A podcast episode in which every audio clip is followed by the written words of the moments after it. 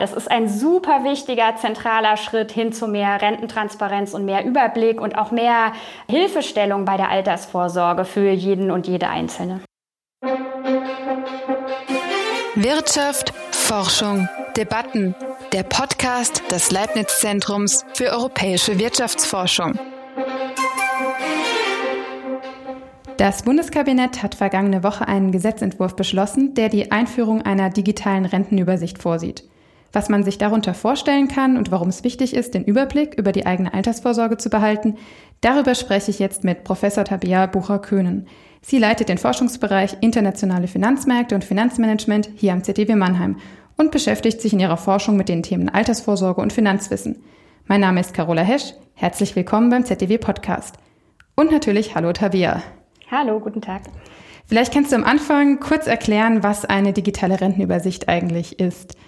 Eine digitale Rentenübersicht erlaubt es, Menschen einen Überblick zu bekommen über die Einkommen aus verschiedenen Altersvorsorgequellen.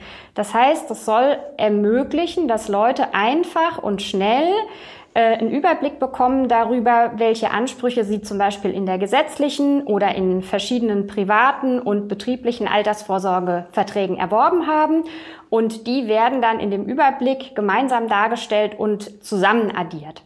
Das heißt, man, kommt, man bekommt ja heute schon die ganzen Standmitteilungen von den Anbietern zugeschickt, aber die kommen alle zu unterschiedlichen Zeitpunkten, die sind nicht standardisiert, die kommen in unterschiedlichen Formen. Das sind alles Zettel, die ich dann zu Hause in meinem Briefkasten finde und die ich vielleicht angucke, vielleicht auch abhefte, vielleicht landen sie im Papierkorb, aber ich glaube, die wenigsten Menschen haben da ein System dahinter oder tragen die Zahlen dann in ein eine säuberlich sortierte Excel-Tabelle rein, sodass Sie immer einen Überblick haben.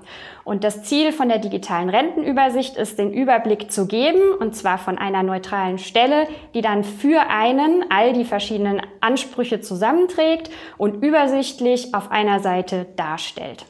Also ich kann mich dann anmelden und sehen, wenn ich so weiterspare wie bisher, dann erhalte ich bei Renteneintritt mit 67 so und so viel Geld. Zum Beispiel. Also der eine, ähm, eine Darstellung, die gewählt wird jetzt in dieser digitalen Rentenübersicht oder in dem Gesetzesvorschlag, der ge gemacht wurde jetzt, ist, dass man zum einen einen Überblick bekommt über die erworbenen Ansprüche und dass man aber gleich auch noch einen Überblick bekommt über erwartete Ansprüche, wenn man so weiter einzahlt wie bisher. Also man bekommt beide Informationen. Zum einen, wie sieht's heute aus, aber auch, was kann ich erwarten, wenn es so weiterläuft, wie ich gerade einzahle. Und kann man das überhaupt seriös vorhersagen? Ja, das ist die große Herausforderung. Da muss man sich natürlich auf ähm, einheitliche Parameter einigen, mit denen diese Vorhersagen dann gemacht werden. Und ich glaube, das ist eine der großen Herausforderungen, denen man sich jetzt stellen muss, dass man sich eben auf glaubwürdige Parameter einigt, die man zugrunde legt bei diesen ähm, Vor- oder bei diesen ähm, Hochrechnungen. Ähm, das Interessante ist ja, dass die, äh, diese Standmitteilungen, die existieren ja alle und jeder Anbieter macht auch eigene Hochrechnungen. Das heißt, in einem ersten Schritt könnte man ja sagen, die Anbieter wissen eigentlich am besten darüber, was sie für Produkte haben, was sie für Kosten haben. Und man könnte einfach die Hochrechnungen übernehmen und dann aggregiert darstellen und müsste dann halt irgendwo einen kleinen Infobutton machen, wo noch drin steht, ähm, mit welchen Annahmen welcher Anbieter gerechnet hat. Also es müsste aus meiner Sicht nicht mal sein, dass man die Annahmen harmonisiert ähm, sondern es müsste einfach nur mal eine Stelle geben, die sich hinstellt und sagt, aus der Hochrechnung nehmen wir diese und aus der Hochrechnung nehmen wir diese und so zählt man Äpfel und Äpfel zusammen, äh, weil ganz oft ist es so, dass diese Standmitteilungen noch nicht mal harmonisiert sind und man gar nicht auf den ersten Blick sieht, welche Zahlen man überhaupt zusammenrechnen muss. Und ähm, das ist, glaube ich, einer der großen Beiträge dieser zentralen ähm, digitalen Rentenübersicht, dass jetzt diese, dieser Schritt, der soll eigentlich jetzt abgenommen werden. Und das ist ein großer Schritt. Also du begrüßt den Plan, den das Kabinett Auf jeden hat. Fall. Das ist ein super wichtiger, zentraler Schritt hin zu mehr Rententransparenz und mehr Überblick und auch mehr äh, Hilfestellung bei der Altersvorsorge für jeden und jede Einzelne. Und worauf kommt es langfristig an, damit man das auch gut macht, so eine digitale Rentenübersicht? Also ich glaube, es ist super wichtig, dass man da jetzt ähm, ähm, viele Stakeholder involviert und das ist ja jetzt auch in den letzten Jahren schon geschehen. Ähm, Im Moment konzentriert sich die, ähm, äh, dieser Gesetzesvorschlag auf die versicherungsnahen Produkten, was auch absolut nachvollziehbar ist, weil man muss ja irgendwo mal anfangen. Perspektivisch ist es wichtig, glaube ich, dass man da einen breiteren Blick einnimmt, weil viele Leute haben zum Beispiel irgendwie das eigene Haus, in dem sie leben, als Plan mit für die Altersvorsorge. Und die Frage ist so, wie kann man den Menschen ermöglichen, dass sie ihre Renten oder ihre Altersvorsorgeplanung so anpassen, dass es für sie passt? Und ich glaube, aus, äh, das ist letztlich aus meiner Sicht keine staatliche Aufgabe, aber es ist dieser Anfangsschritt zu machen, das ist eine staatliche Aufgabe. Und deswegen glaube ich, dass dieser digitale Rentenübersicht, so wie sie jetzt geplant ist, das ist ein super wichtiger Schritt. Der wichtige nächste Schritt ist, dass man praktisch diesen Überblick so allgemein und so flexibel gestaltet, dass die Menschen die Informationen, die da jetzt drinstecken in diesem digitalen Übersicht, zum Beispiel in Apps von privaten Anbietern oder auch von anderen äh, neutralen Anbietern übertragen können, die ihnen dann eine individuelle Anpassung erlauben. Zum Beispiel könnte das sein, dass man äh, ähm, das Aktiendepot mit einbeziehen will und im Moment in der digitalen Rentenübersicht, die von der Rentenversicherung angeboten werden soll, wäre das zum Beispiel nicht möglich. Da wäre zwar die Riester-Rente mit drin äh, und auch die Betriebsrente von meinem Arbeitgeber, vielleicht auch mehrere Betriebsrenten, wenn ich die Arbeitgeber gewechselt habe. Aber wenn ich zum Beispiel ähm, äh, ein, ein Sparbuch habe, das ich mit einbeziehen möchte oder ein Aktiendepot, dann wäre das nicht mit drin. Und wenn ich aber, und diese Apps, die gibt's auch schon, die werden äh, im Moment entwickelt von verschiedenen Anbietern und dann muss ich eben frei sein als Endnutzerin oder Endnutzer, meine Daten aus der digitalen Rentenplattform, die vom Staat angeboten wird, mitzunehmen und zu sagen, ich möchte die jetzt in einem anderen Kontext einbetten und möchte jetzt mir noch mal einen, einen weiteren Überblick liefern. Und das ist, glaube ich, das eine, was zentral ist. Das andere, was zentral ist aus meiner Sicht, ist, dass ich Leuten, die wirklich ein bisschen tiefer einsteigen will, wollen, die Möglichkeit gebe, ihre eigenen Parameter zu setzen bei den Hochrechnungen. Also ich glaube, dass man, was man braucht, ist die Möglichkeit zu sagen, damit rumzuspielen, zu sagen, was passiert denn, wenn ich jetzt noch einen Sparvertrag abschließe und 50 Euro im Monat zusätzlich zurücklege, was kommt denn dann raus? Oder so Sachen wie, was passiert denn, wenn ich ein Jahr früher oder ein Jahr später gehe? Also, dass man so eine gewisse Flexibilität oder auch Interaktivität in den Nutzerinnen und Nutzern erlaubt. Und ich glaube, das, das würde jetzt diese digitale Rentenübersicht, wie sie jetzt geplant ist, im ersten Schritt auch völlig überfordern. Aber perspektivisch sollte man solche Sachen mitdenken und so eine Flexibilität, so eine Nutzerinnen- und Nutzerfreundlichkeit erlauben. Das interessiert bestimmt total viele Leute, weil man ja wissen möchte, wie lange man noch arbeiten sollte oder was man dann rausbekommt. Ähm, du hast schon angesprochen, dass es ganz verschiedene Arten gibt, vorzusorgen und eigentlich soll diese Rentenübersicht ja säulenübergreifend sein. Vielleicht ähm, sprechen wir noch mal kurz darüber, welche Säulen gibt es und welche anderen Formen der Vorsorge gibt es. Also ganz zentral oder klassischerweise wird unterschieden in alle Säulen der ähm, gesetzlichen oder verpflichtenden Altersvorsorge. Also bei der gesetzlichen, wenn man sie ganz eng sieht, dann wären das praktisch nur die Ansprüche aus der gesetzlichen Altersvorsorge, also die, die von der deutschen Rentenversicherung angeboten wird. Aber wenn man das weiterfasst, dann wäre da zum Beispiel auch die Beamtenversorgung noch mit dabei oder auch die Ansprüche aus den äh, verpflichtenden Versorgungswerken ähm, von zum Beispiel Ärzten oder Apothekern und so weiter. Die werden üblicherweise in dieser ersten Säule der Altersvorsorge zusammengefasst. Dann gibt es ähm, betriebliche Altersvorsorge. Das sind alle Arten der Altersvorsorgeprodukte, die über den Arbeitgeber mit angeboten werden. Da gibt es aber auch unterschiedlichste Durchführungswege. Ähm, also die betriebliche Altersvorsorge in Deutschland ist wirklich unglaublich komplex, dadurch, dass es so viele unterschiedliche äh, steuerliche Behandlungen, so viele unterschiedliche Durchführungswege und so weiter gibt. Aber all diese Verträge sollen eben auch mit dargestellt werden. Das Interessante da ist, dass man aus ähm, früheren Studien schon herausgefunden hat, dass Leute insbesondere über die betriebliche Altersvorsorge sehr, sehr schlecht informiert sind, weil das für viele Leute keine eigene aktive Entscheidung ist, solche Verträge abzuschließen.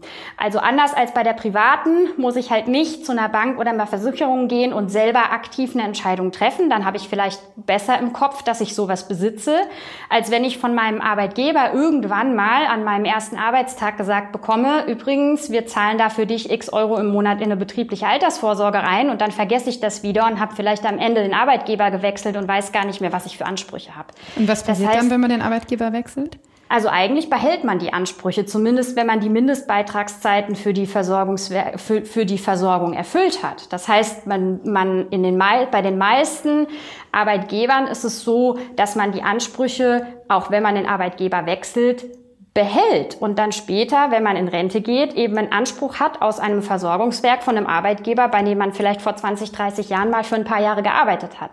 Aber daran muss man sich halt in dem Moment dann erinnern, wenn man in Rente geht und eben den Anspruch entsprechend geltend machen. Und ich denke mal, dass ähm, da das Bündeln von der Information auch über verschiedene Ansprüche aus den betrieblichen Altersvorsorgesystemen, das wird für viele Leute einen richtigen Mehrwert haben. Also die gesetzliche Altersvorsorge ist dann die erste Säule und die betriebliche ist die zweite. Was ist dann die dritte? Die dritte ist üblicherweise die private Altersvorsorge. Das heißt, alle Verträge, die ich freiwillig privat abschließe. Dazu gehört äh, ganz prominent die Riester-Rente, die ja auch staatlich gefördert wird ähm, aber auch die Basisrenten, die staatlich gefördert werden, aber auch alle anderen Formen der privaten Altersvorsorge, private Rentenverträge, aber auch private Sparverträge, ähm, Lebensversicherungen und so weiter. Das wird alles unter der äh, privaten Altersvorsorge abgespeichert. Für die digitale Rentenübersicht hat die Bundesregierung jetzt vorgesehen, dass da wirklich nur versicherungsnahe oder versicherungsähnliche Produkte vorgesehen werden. Im Allgemeinen würde man das, glaube ich, sogar noch weiter fassen. Also da könnte man in der privaten Altersvorsorge zum Beispiel auch den Fondssparplan oder das Aktiendepot oder irgendeinen privaten äh, ein Sparbuch, was ich mir angelegt habe oder den äh, Goldbarren, den ich im Tresor im Keller liegen habe. Äh, das könnte man alles eben unter private Altersvorsorge packen. Ähm, wie gesagt, die Bundesregierung hat sich jetzt hier für eine relativ enge ähm, Definition Definition entschieden für die digitale Rentenübersicht. Und ich glaube, gerade aus dem Grund ist hier auch die Flexibilität oder die Anknüpfung an andere Apps, die einem dann erlauben, bei der privaten Altersvorsorge eben noch die eigene, das eigene Portfolio, die eigenen Ideen mit reinzupacken, ähm, ist eben zentral, dass man wirklich einen kompletten Überblick über das eigene Portfolio erhalten kann. Ihr habt ja auch schon eine Studie zum Thema Rentenübersicht gemacht. Was waren denn da so die Ergebnisse? Ja, wir haben 2016, 17 schon eine erste Studie gemacht ähm, in Kooperation mit der Goethe-Universität in Frankfurt und ähm, ähm, zwei äh, Banken, die wir als Kooperationspartner hatten. Und was wir da gemacht haben, ist, wir haben selbst ein Altersvorsorge-Cockpit, ein Rentencockpit programmiert und wir haben manuell für freiwillige Teilnehmerinnen und Teilnehmer aus, der, ähm, aus dem Kundenkreis dieser Banken ähm, angeboten, dass wir für die so einen Rentenüberblick erstellen. Und ähm, das heißt, wir haben praktisch über die, die Logout-Seite vom Online-Banking, äh, über so einen Werbeplatz, der auf dieser Webseite dann erscheint, Leute eingeladen zu einer wissenschaftlichen Studie zum Thema Altersvorsorge und haben da innerhalb von wenigen Wochen äh, 20.000 Klicks bekommen. Also das Interesse an diesem Thema war unglaublich groß. Und dann haben wir die Leute erst zu einem kleinen Fragebogen eingeladen zum Thema Altersvorsorge, wo wir einfach wissen wollten, wie haben sie sich schon mit dem Thema auseinandergesetzt, was wissen Sie denn schon über die Altersvorsorge? Lesen Sie regelmäßig Ihre Standmitteilungen und so weiter? Und danach haben wir Sie eingeladen, sich für diese App zu registrieren. Und innerhalb der App mussten die dann aber, weil es gibt im Moment noch keine digitalen Schnittstellen, mussten die uns manuell die Informationen aus ihren Standmitteilungen einpflegen oder sie mussten uns Kopien von den Standmitteilungen per Post zuschicken oder sie konnten mit ihrem Handys Fotos machen von den Standmitteilungen und konnten uns diese PDFs hochladen und dann haben wir für die die ganzen Zahlen eingegeben. Das heißt, der Aufwand, der dahinter stand, diese digitalen Rentenüberblicke zu erstellen, war mit wahnsinnig viel Papier und wahnsinnig viel manueller Arbeit verbunden. Und wir haben am Ende äh, 1061 von diesen Rentencockpits erstellt und wir haben im Durchschnitt ähm, 25 Minuten pro Cockpit gebraucht. Das heißt, wenn man jetzt hochrechnet, wie viel Aufwand das bedeuten würde, wenn man jetzt für äh, alle sozialversicherungspflichtig Beschäftigten, nur wenn man es so einschränken will, in Deutschland solche Cockpits erstellen wollte, dann wäre das ein unvorstellbar großer Aufwand. Das heißt, der erste Erkenntnis aus diesem äh, Experiment war letzten Endes, man muss das digital machen, weil das einfach sonst viel zu aufwendig ist, diese ganzen Zahlen rauszusuchen und abzutippen und die, diese, diesen ganzen Aufwand manuell zu betreiben. Die zweite Erkenntnis war, dass unglaublich viele Leute bei dem Schritt, uns diese Informationen zur Verfügung zu stellen, abgebrochen haben. Das heißt, je schwieriger es ist für die Leute, selbst wenn sie nicht mal selber die Zahlen addieren müssen, sondern nur uns die Zahlen zu geben, damit wir sie für sie addieren können, selbst da springen schon, äh, ich weiß nicht, von glaube von 7000 Leuten sind 6000 abgesprungen bei dem Schritt. Also das war auch eine riesengroße Hürde, uns überhaupt die Informationen zu, bereitzustellen, die wir brauchen, damit wir dann das Cockpit erstellen können. Das heißt, alleine aus diesem Prozess und zu merken, an welcher Stelle die Leute abspringen, ähm, haben wir unglaublich viel darüber gelernt, wie man den Prozess eigentlich aufsetzen muss. Und ich meine, ich habe am Anfang gesagt, wir hatten 20.000 Klicks. Das heißt, das waren alles Leute, die beim Thema Altersvorsorge und digitaler Rentenüberblick gesagt haben, oh ja, das ist ja spannend. Ja? Das heißt, die waren schon vorselektiert und haben trotzdem in dem Prozess dann irgendwo gesagt, oh je, meine Güte, das schaffe ich ja nicht oder das mag ich nicht oder habe ich keine Zeit für. Das heißt, ich glaube, wenn man da wirklich vorankommen will und den Leuten die Altersvorsorgeplanung erleichtern möchte, dann muss man unglaublich weit unten ansetzen und die Anfangskosten möglichst gering halten. Das heißt, je einfacher, je einfacher das ist, mit je weniger Klicks ich den Überblick kriegen kann, desto höher ist die Wahrscheinlichkeit, dass die Leute sich das angucken und dann vielleicht auch tatsächlich einen Nutzen draus ziehen. Das heißt, das müsste dann automatisch übermittelt werden von den Versicherungsträgern. Genau. Also das heißt, die, also aus meiner Sicht ist einer der zentralen Beiträge, die diese digitale Rentenübersicht leisten muss, ist, dass ich als Endnutzerin oder Kundin oder wie auch immer man die Nutzerinnen von dem System nennen möchte, ich, ich muss mich da mit meinem, mit meiner persönlichen ID anmelden und dann muss da schon stehen, was ich habe. Oder ich muss im, im Notfall, also schon alleine, glaube ich, wenn die Leute manuell sagen müssen, ich habe einen Vertrag bei der Versicherung, dann ist es, glaube ich, schon zu schwierig, ja. Also man muss sich da gut überlegen, wie man automatisch sicherstellt, dass die Informationen da sind und dass ich möglichst wenig Input von den Leuten brauche, die es nutzen wollen, um die Informationen reinzuziehen in das System. Aber dann gibt es ja auch Sparmöglichkeiten, wo jetzt nicht klar ist, ob die für die Altersvorsorge gedacht sind oder nicht. Müsste man das dann beim Abschließen angeben, damit das da übermittelt wird? Genau, und das, das glaube ich, das kann man von der, von der gesetzlichen äh, digitalen Rentenübersicht kann man das nicht erwarten. Ich denke, da liegt es dann dran, dass praktisch alternative private Anbieter oder auch, das können ja auch Vereine sein oder andere unabhängige Stellen, das müssen ja jetzt nicht gleich Anbieter mit einem Vertriebsgedanken sein, ähm, dass die ähm, Plattformen zur Verfügung stellen, die es dann erlauben, dass man die digitale Information aus der staatlichen Stelle mitnimmt und dann durch seine eigenen äh, privaten äh, zusätzlichen Informationen ergänzt. Also ich glaube, diese staatliche Übersicht, die würde ich ehrlich gesagt der Handhabbarkeit halber erstmal ziemlich schlank halten. Also ich weiß, dass im Moment die ähm, äh, digitale Rentenübersicht oder der Gesetzesentwurf auch schon kritisiert dafür, dass er so schlank ist, wie er sich, wie er ist.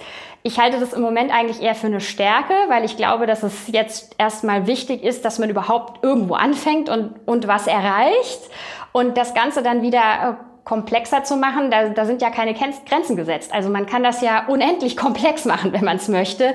Aber ich glaube, der, die eigentliche Herausforderung ist, das jetzt erstmal einfach zu machen und nicht komplex.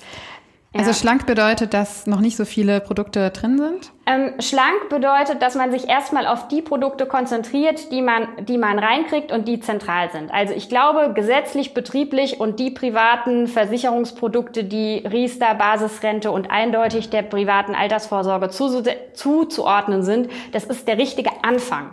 Man sollte aber nicht dann aufhören. Aber ich glaube, damit sollte man anfangen. Weil wenn man jetzt von Anfang an schon sagt, und dann wollen wir auch noch die Immobilien darstellen und wir wollen alle möglichen von Sparprodukten darstellen und dann am besten auch noch irgendwie das Einkommen des Partners und so weiter, dann verheddert man sich wieder von Anfang an in irgendwelche Diskussionen darüber, wie man das alles reinkriegt und vergisst darüber, dass man es ja eigentlich einfach machen wollte.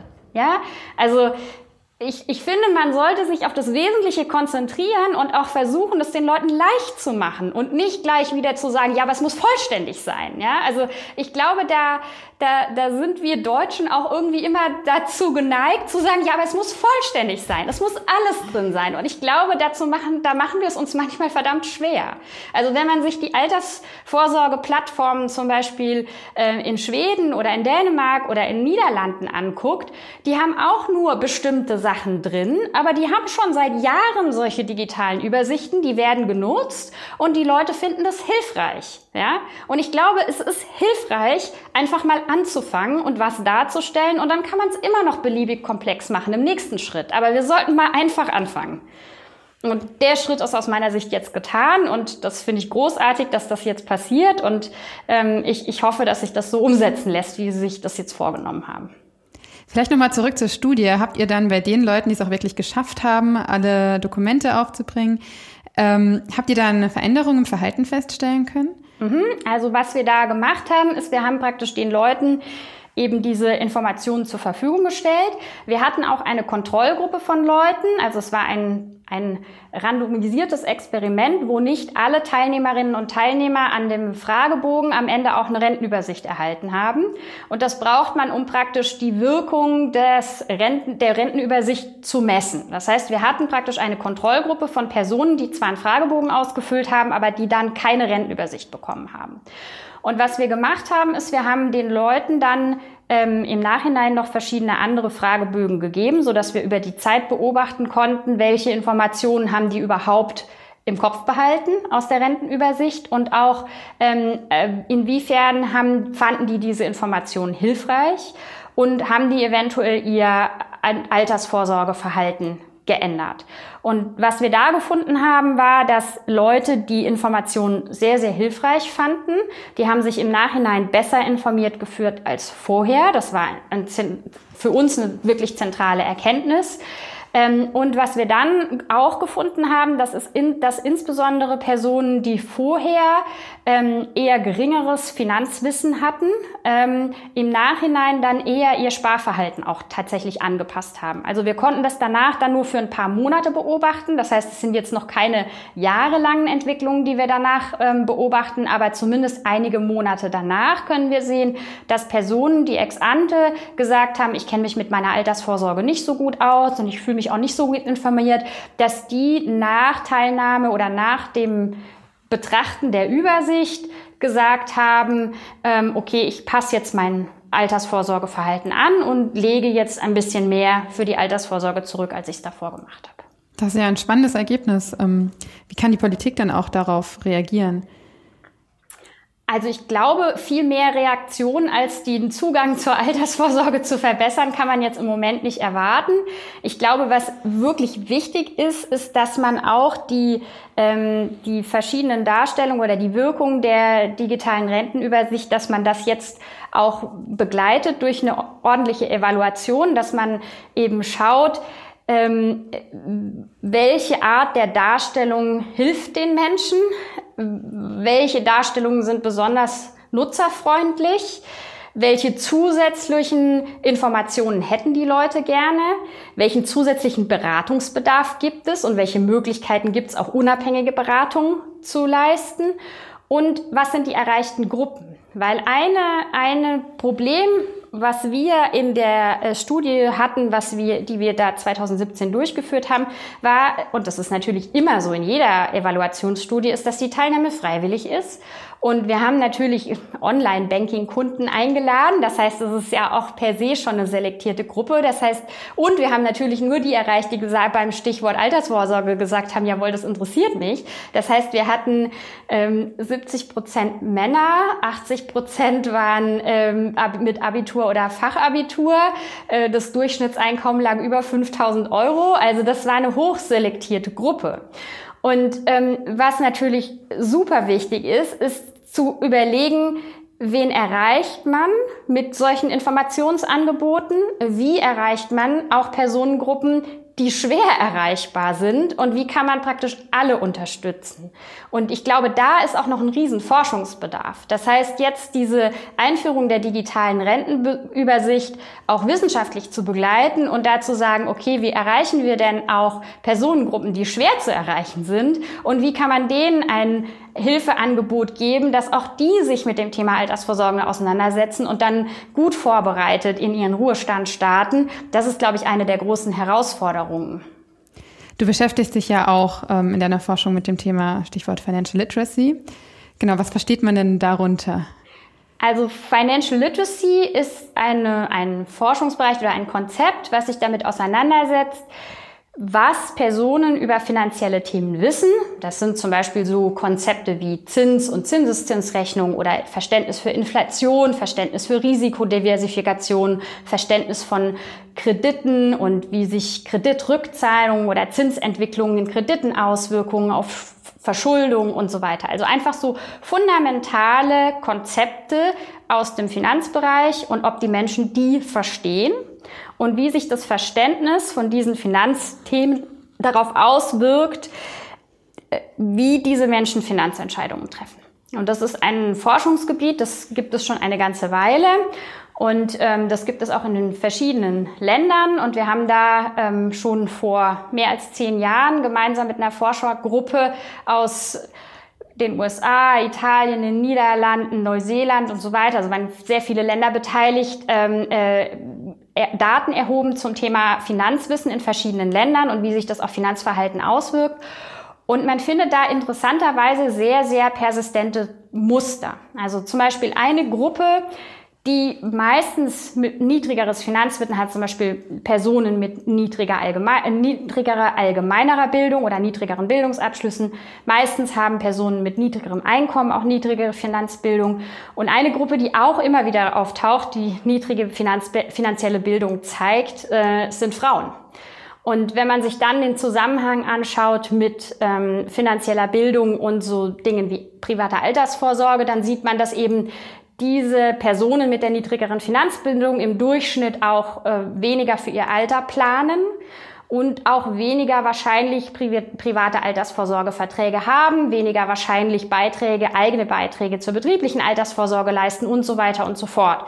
Und ich denke, da muss man auch darüber nachdenken, wenn man jetzt diese digitale Rentenübersicht plant, dass das eben nicht nur ein Tool wird für Leute, die sowieso schon ein Interesse am Thema haben, sondern dass man auch überlegt, wie kann man diese Tools Leuten zugänglich machen, die von sich aus vielleicht eine weniger starke Affinität zu diesen Finanzthemen haben.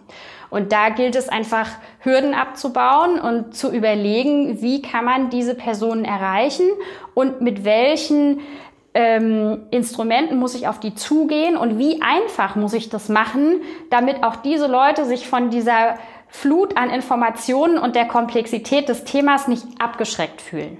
Ich denke, das ist eine super große Herausforderung. Hat die digitale Rentenübersicht für diese Leute nicht vielleicht auch besonderes Potenzial, dass sie da mal sehen, dass sie vielleicht vorsorgen sollten und wie sie das könnten? Das ist die große Hoffnung. Aber dazu muss ich ja erstmal das Interesse und die Bereitschaft wecken, sich auf so ein Tool einzulassen. Und ähm, ich glaube, dass das wirklich eine Herausforderung ist und dass da auch aus meiner Sicht ein riesengroßer Forschungsbedarf herrscht. Also es gibt im Moment einige Forschungen, äh, zum Beispiel aus den Niederlanden. Ähm, da fallen mir jetzt einige äh, Beiträge ein, die sich damit äh, auseinandersetzen, über welche Mittel oder mit welchen Informationsmethoden man auf verschiedene Gruppen zugehen kann und wie man die dazu kriegt, überhaupt auf diesen Link zu klicken. Ja. Und das ist überhaupt nicht trivial. Ähm, und ich habe da auch noch keine überzeugende Strategie oder Best Practice oder irgendwas gesehen. Also aus meiner Sicht ist das ein Feld, da kann man sich auch ähm, als Verhaltenswissenschaftlerin und Verhaltenswissenschaftler noch komplett austoben, weil es ist völlig unklar, wie man Leute dazu kriegt, sich mit diesen Themen auseinanderzusetzen, die vielleicht von sich aus nicht eine Affinität haben zu diesen Finanzthemen. Spannend. Zum Abschluss wird mich noch interessieren, warum du beschlossen hast, dich wissenschaftlich mit so Themen wie Altersvorsorge und Finanzwissen auseinanderzusetzen. Das ist eine, eine gute Frage. Ich würde sagen, das ist einfach so passiert. Ähm, okay. Ich, äh, ich habe mich schon in meinem Studio mit dem Thema Demografie und demografischem Wandel auseinandergesetzt. Zu dem Zeit äh, oder zu der Zeit gab es sehr viele Rentenreformen, äh, die auch durch die Presse und die Medien gegangen sind. Also Stichwort äh, Riester-Reform, Anhebung des Alters, äh, der Altersgrenzen und so weiter, ähm, auch die Rürup-Kommission und so weiter. Und die Themen haben mich interessiert. Und in der Zeit wurde auch immer mehr über die Rolle der privaten Altersvorsorge diskutiert. Und ich habe dann während meiner Dissertationszeit ähm, hier in Mannheim angefangen, mich eben vermehrt mit dem Thema private Altersvorsorge auseinanderzusetzen und habe dann in meiner Dissertation auch verschiedene Papiere dazu geschrieben, wie eben sich das Finanzwissen, also die Financial Literacy von Personen darauf auswirkt, ob die für ihr Alters für ihr Alter planen und ähm, auch, ob die zum Beispiel Riester-Verträge abschließen. Und ähm, so bin ich praktisch schon relativ früh aufgrund der politischen Debatte, äh, die zu der Zeit stattgefunden hat, zu dem Thema gekommen und bin dabei geblieben. Und ich glaube, da gibt's immer noch viele Ecken, die man erforschen und untersuchen kann und auch hoffentlich weiterhin äh, äh, Interesse bei der Politik, sich auch äh, diese die Expertise, die wir aufbauen, aus der Wissenschaft auch, auch, auch anzuhören und ranzuziehen. Und äh, deswegen äh, bin ich immer noch begeistert bei dem Thema, auch wenn es vielleicht auf den ersten Blick ein wenig trocken wirkt und ich äh, bei mancher Abendkonversation, wenn mich jemand fragt, was machst du beruflich? Und ich dann sage, ich bin Finance-Professorin und forsche zum Thema Altersvorsorge, die Gesichter einschlafen sehe, habe ich trotzdem immer noch eine große Begeisterung für das Thema und ähm, hoffe, dass ich mit der Begeisterung auch andere Leute anstecken kann und in meinem Freundes- und Bekanntenkreis die Leute dazu bewegen kann, sich mit dem Thema auseinanderzusetzen, damit sie eben für ihr eigenes Alter gut vorbereitet sind. Also mich hast du schon mal angesteckt. Ähm, ich wünsche dir noch viel Erfolg bei der weiteren Forschung und bin sehr gespannt, was du da so rausfinden wirst. Vielen Dank. Danke auch für das Gespräch. Wirtschaft, Forschung, Debatten. Der Podcast des Leibniz Zentrums für europäische Wirtschaftsforschung.